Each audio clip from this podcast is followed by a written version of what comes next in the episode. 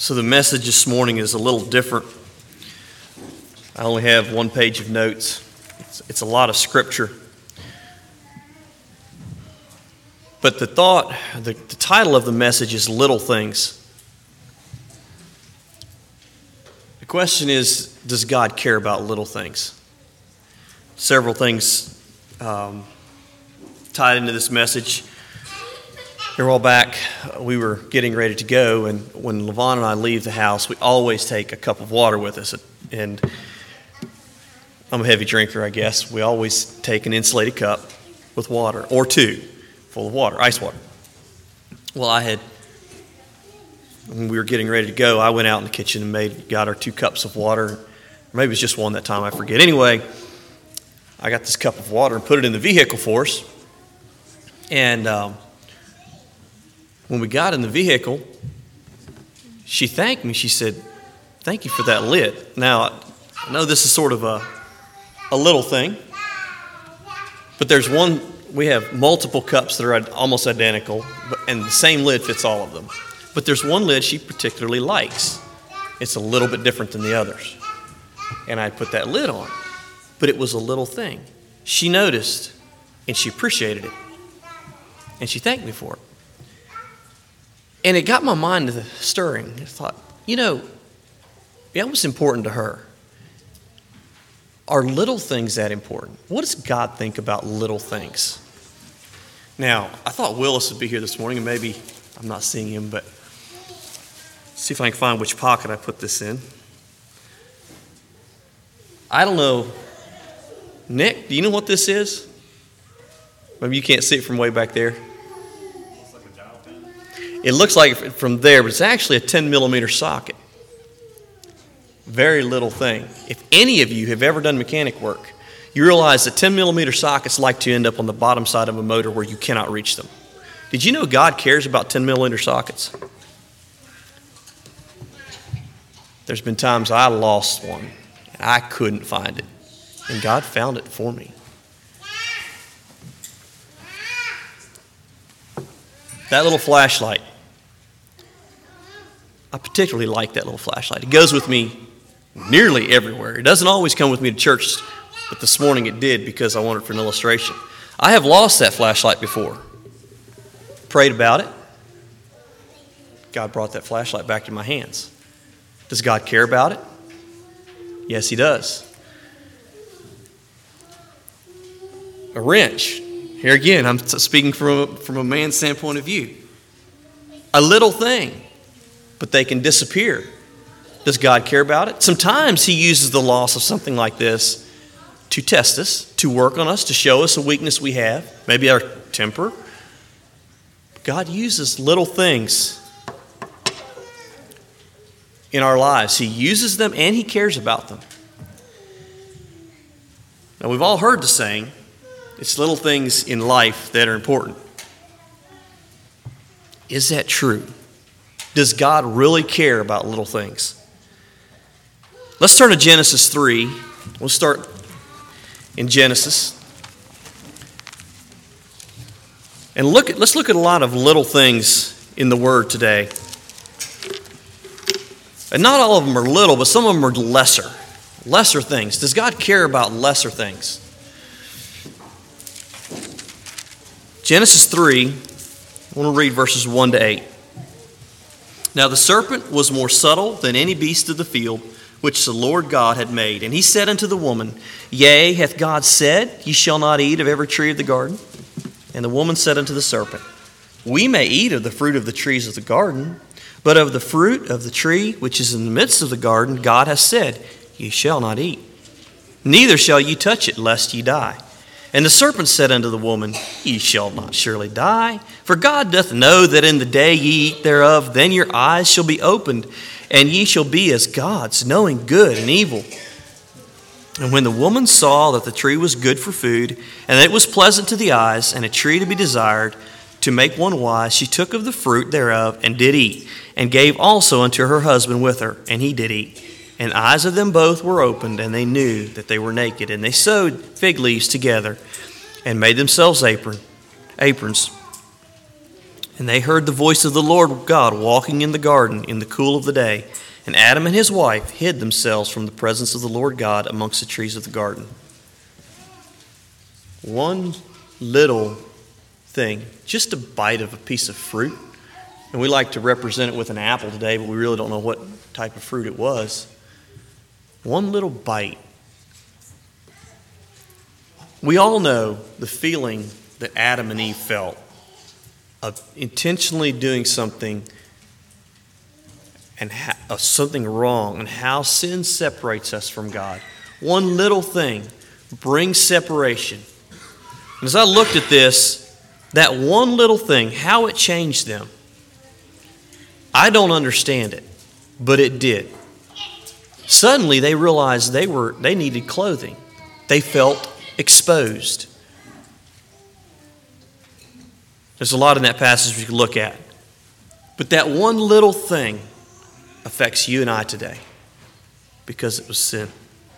Did God care about that one little thing? Yes, He did.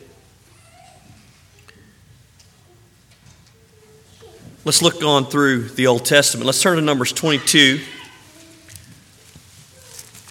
And this would be a lesser thing. We've got several references here about animals. Does God care? Can God use the basest things amongst us? Numbers 22, I want to read verses 21 to 33. Verse 21 And Balaam rose up in the morning and saddled his ass and went with the princes of Moab. And God's anger was kindled because he went. And the angel of the Lord stood in the way for, for an adversary against him. Now he was riding upon his ass, and his two servants were with him. And the ass said to the saw the angel of the Lord standing in the way, and his sword drawn in his hand. And the ass turned aside out of the way and went into the field, and Balaam smote the ass to turn her into the way. But the angel of the Lord stood in the path of the vineyards, a wall being on this side and a wall on that side. And when the ass saw the angel of the Lord, she thrust herself under the wall and crushed Balaam's foot against the wall, and he smote her again. And the angel of the Lord went further and stood in a narrow place where was no way to turn either to the right hand or to the left. And when the ass saw the angel of the Lord, she fell down under Balaam, and Balaam's anger was kindled, and he smote the ass with a staff. And the Lord opened the mouth of the ass, and she said unto Balaam, What have I done unto thee, that thou hast smitten me these three times? And Balaam said unto the ass, because thou hast mocked me. I would there were a sword in mine hand, for now would I kill thee. And the ass said unto Balaam, Am not I thine ass, upon whom, upon which thou hast ridden ever since I was thine unto this day? Was I ever wont to do so unto thee? And he said, Nay. And the Lord opened the eyes of Balaam, and he saw the angel of the Lord standing in the way, and his sword drawn in his hand, and he bowed down his head and fell flat on his face. And the angel of the Lord said unto him, Wherefore hast thou smitten thine ass these three times? Behold, I went out to withstand thee, because thy way is perverse before me. And the ass saw me and turned from thee from me these three times. Unless she had turned from me, surely now also I had slain thee and saved her alive. This donkey's faithfulness saved Balaam's life. And Balaam learned a hard lesson that day. Well, he, I guess he learned it. God showed him, a, taught him, tried to teach him a hard lesson that day. Through a donkey.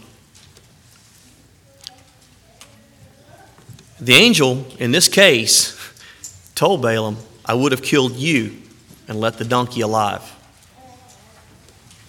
Does, does God care about little things? Yes, He does. Let's turn to Mark 11. God cares for animals and uses them. Mark 11.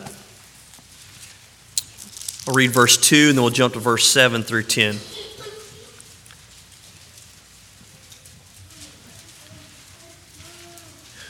And he saith unto them, Go your way into the village over against you, and as soon as ye be entered into it, ye shall find a colt tied whereon never man sat. Loose him and bring him. Now let's jump to verse 7.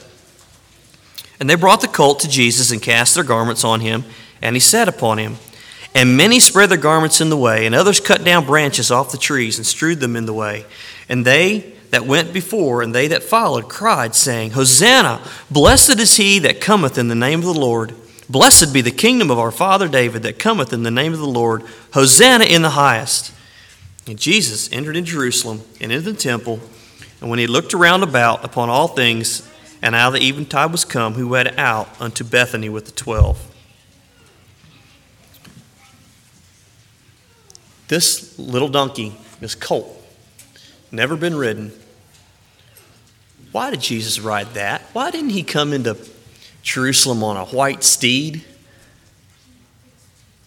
Well, he fulfilled prophecy for one thing. But he used that little colt that had never been ridden to prove something to people. He used, for one, he proved his own humbleness. He doesn't come riding like a king, he came riding upon a colt. Jesus cared about the image he portrayed to people, and he cared about this colt, and he used this colt to do what no one else could do. Nothing else would have been fit for what he was trying to portray. He used this little colt. Let's turn to Luke 12, verses 6 and 7.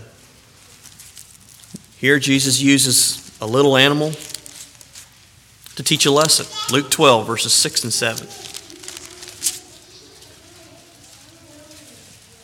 Verse 6 Are not five sparrows sold for two farthings, and not one of them is forgotten before God? But even the very hairs of your head are numbered. Fear not, therefore, ye are of more value than many sparrows. The God of this universe sees sparrows fall. That is beyond me. How can God care about the sparrows? I think He cares about you and I. The little things in our lives. If He cares about a sparrow, He cares about you. So we're talking about little things.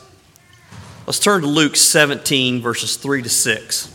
We're going to look at faith as a grain of a mustard seed, a little thing. Luke 17, verses 3 to 6. There's actually two different references. Jesus basically says almost the same thing. We'll look at this one first. Verse 3 Take heed to yourselves. If thy brother trespass against thee, rebuke him, and if he repent, forgive him. And if he trespass against thee seven times a day, and seven times in a day, turn again to thee, saying, I repent, thou shalt forgive him. And the apostle said unto the Lord, Increase our faith. And the Lord said, If ye had faith as a grain of mustard seed, you might say unto this sycamore tree, Be thou plucked up by the root, and be thou planted in the sea, and it should obey you. And that was talking about a tree. He uses a tree for the illustration. I guess there's probably a sycamore tree there. But it was impossible for the, the disciples to do this, to pluck this tree up and move it. But Jesus said, if you have the faith as a mustard seed, and we as Christians wrestle with this. Maybe you haven't, I have. Because I've never been able to tell a tree to move. And it just up and moved. So, what is Jesus really saying? Well, if you back up a little bit, a little bit, the apostles were talking about, or Jesus was teaching the apostles about forgiveness. And they realized you couldn't do what Jesus is, call, is, is asking here. A person can't forgive over and over and over the, uh, somebody doing the same thing to them. It happens, and then they for, you know, repent and forgive over and over. The apostle said, Lord, increase our faith because we can't do that. On our own, that's just as impossible as a sycamore tree being plucked up and moved. But with the help of Christ and faith in Him, it can happen. Seed of faith. And as you look in your life, if you wonder if you have that kind of faith, look in your life. Has there been times that God has helped you do something that was impossible for you to do on your own? I believe you do have that faith as a grain of mustard seed in your heart? Let's turn to Matthew 17, verses 14 to 20. Matthew 17.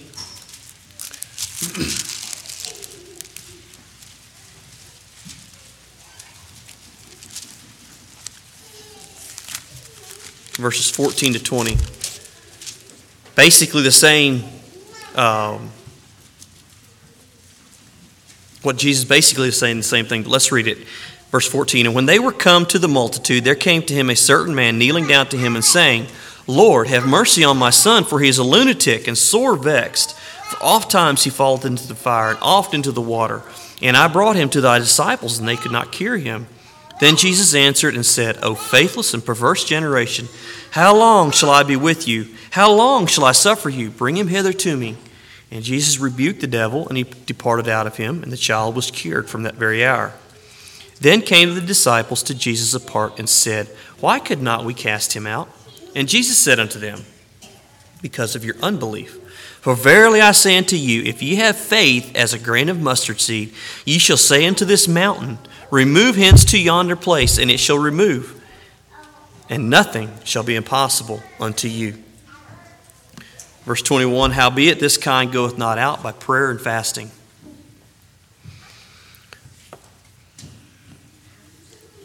We can't cast out demons. It is as easy for us to cast to move a mountain by our words as it is for us to cast out a demon by our words. But with Christ, the moving of mountains, the casting out of demons is possible. To him, it's all the same. It's only through his power that it can happen. But the faith is a grain of mustard seed. I, I challenge you again look in your own heart. It's hard for me to believe that I have that kind of faith sometimes, and you don't know it. Very few of us have been faced with a demon that needed to be cast out, or a mountain, a physical mountain that needed to be moved by faith. But there's other things in our lives that we could not do without our faith in Christ. God cares about that little bit of faith that you do have, and He can use it in His kingdom. Let's look at some examples of faith. Faith is a grain of mustard seed. Let's look at Luke 7, verses 1 to 10. Luke 7, verses 1 to 10.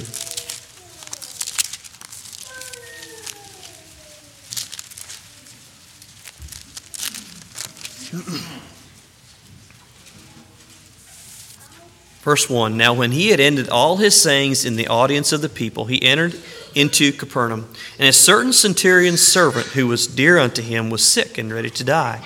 And when he heard of Jesus, he sent unto him the elders of the Jews, beseeching him that he would come and heal his servant. And when they came to Jesus, they besought him instantly, saying that he was worthy for whom he should do this. For he loved our, for he loveth our nation, and hath, he hath built us a synagogue. Then Jesus went with them, and when he was now not far from the house, a centurion sent friends to him, saying unto him, Lord, trouble not thyself, for I am not worthy that thou shouldest enter under my roof. Wherefore, neither, th- neither thought I myself worthy to come unto thee. But just say in a word, and my servant shall be healed. For I also am a man set under authority, having under me soldiers, and I say unto one, Go, and he goeth and to another, Come, and he cometh, and to my servant, Do this, and he doeth it. When Jesus heard these things, he marveled at him, and turned him about, and said unto the people that followed him, I say unto you, I have not found so great faith, no, not in Israel. And they that were sent, returning to the house, found the servant whole that had been sick. This man's faith he believed that Jesus didn't even need to be physically there for his servant to be healed, and he was right. Do you believe today that Jesus needs to physically be here for him to answer a prayer? We know his spirit is here with us. Do you have a faith as a grain of mustard seed? A little bit of faith? This man did, and Jesus marveled his, at his faith, and his servant was healed.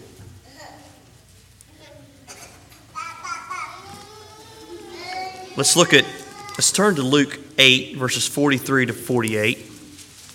Next chapter. Very familiar passage. Luke 8, verses 43 to 48. Verse 43 And a woman having an issue of blood 12 years, which had spent all her living upon phys- physicians, neither could be healed of any, came behind him and touched the border of his garment. And immediately her issue of blood stanched. And Jesus said, Who touched me?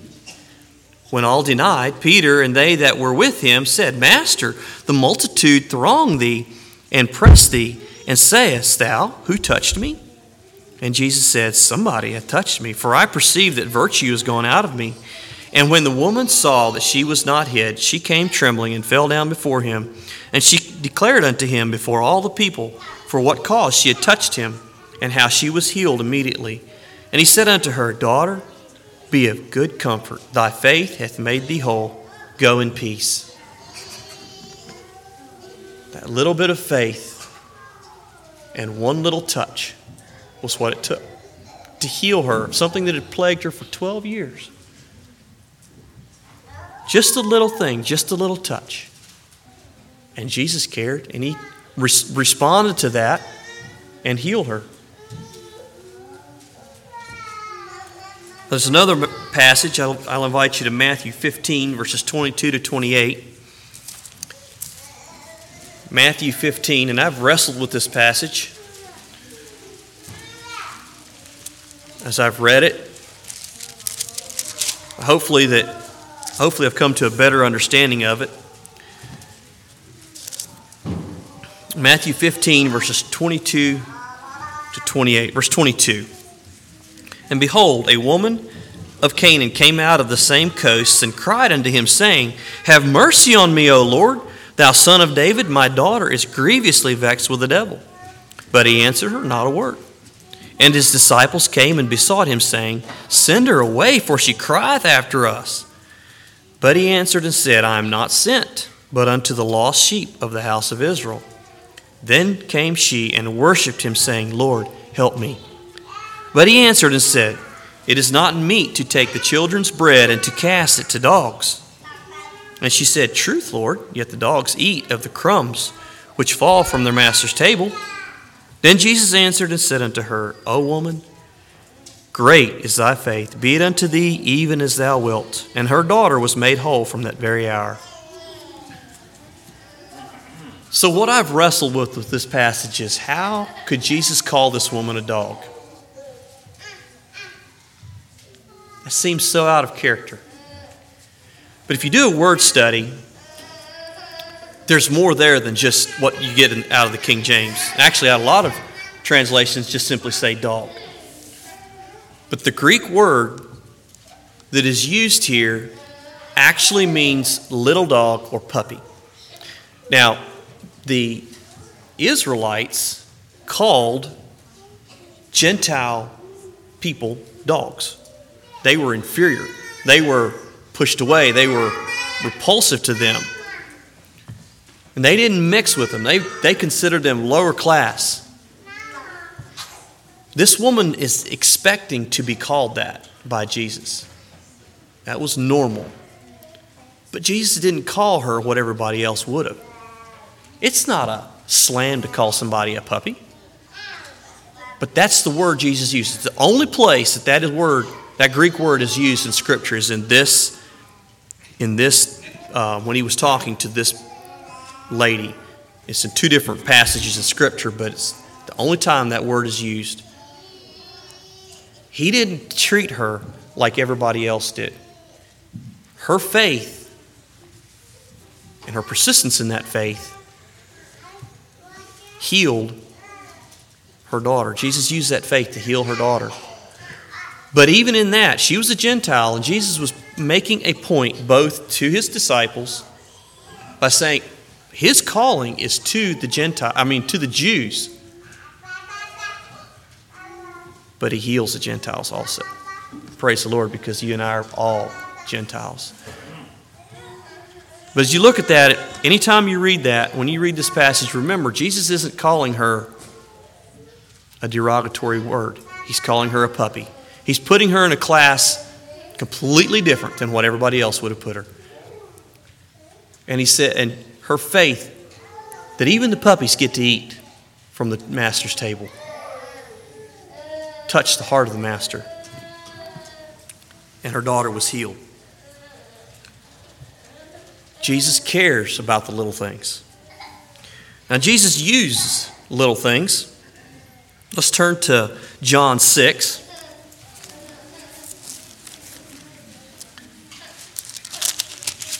John 6, verses 1 to 13.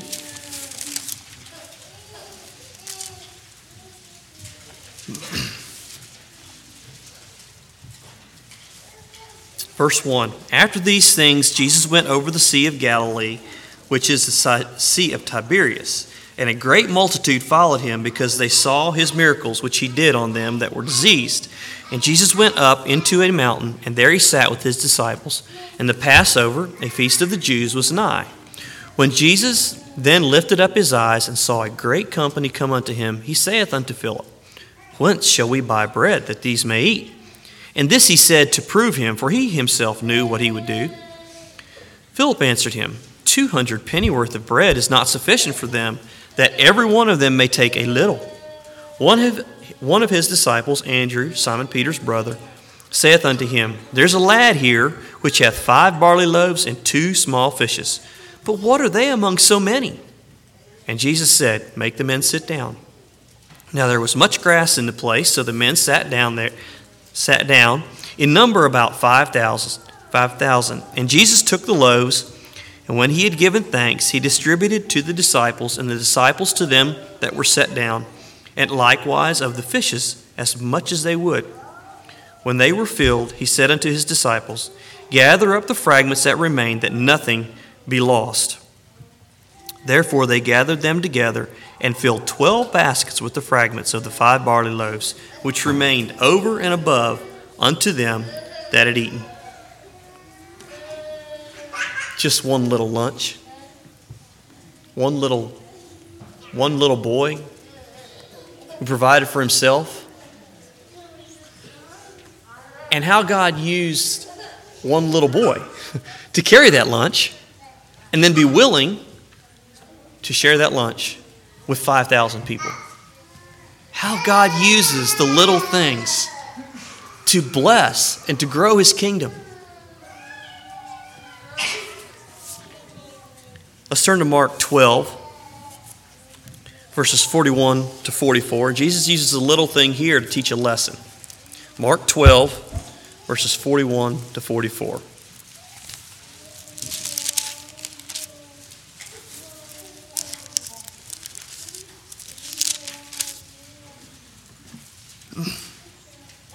Verse 41. And Jesus sat over against the treasury and, and beheld how the people cast money into the treasury. And many that were rich cast in much. And there came a certain poor widow, and she threw in two mites, which, which make a farthing. And he called unto him his disciples and said unto them, Verily I say unto you, that this poor widow hath cast more in than all they which have cast into the treasury. For all they did cast in of their abundance, but she of her want did cast in all that she had, even all her living. Just a little thing, but it was everything. Are we faithful in the little things? And do you understand how much Jesus cares about the little things in your life? Mark 9 verse 33 to 41. Let's turn there yet. Mark 9, verses 33 to 41.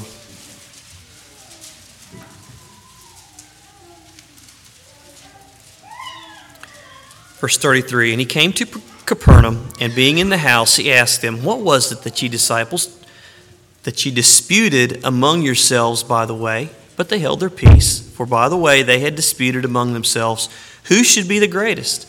And he sat down and called the twelve and said unto them, If any man desire to be first, the same shall be last of all and servant of all.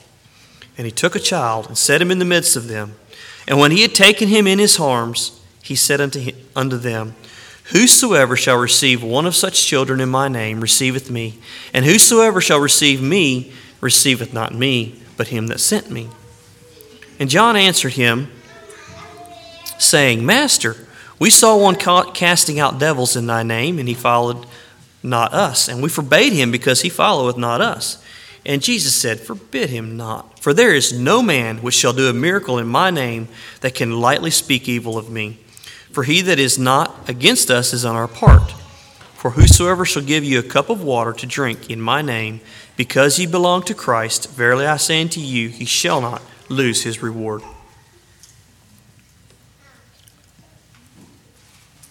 We have children, Jesus' illustration of children, and how he loves them, and how he wants to gather them in his arms and bless them, and use little children in his kingdom, and how we need to be like that little in our own sight. And a cup of water given in the name of the Lord doesn't get missed in the kingdom of God.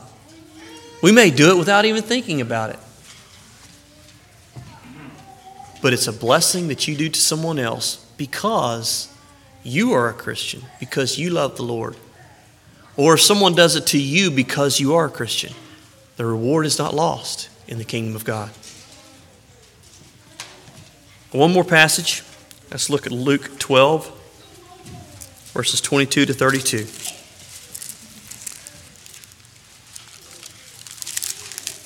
Luke 12, verses 22 to 32.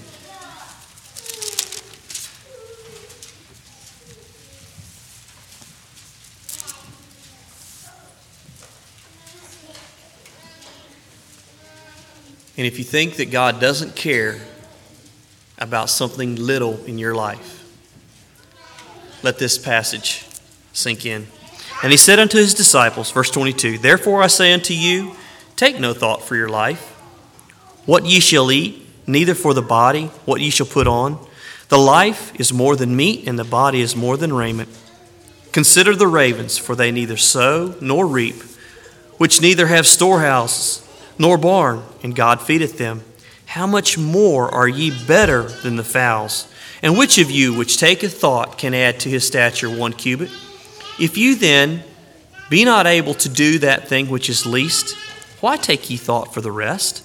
Consider the lilies, how they grow. They toil not, they spin not. And yet I say unto you that Solomon in all his glory was not arrayed like one of these.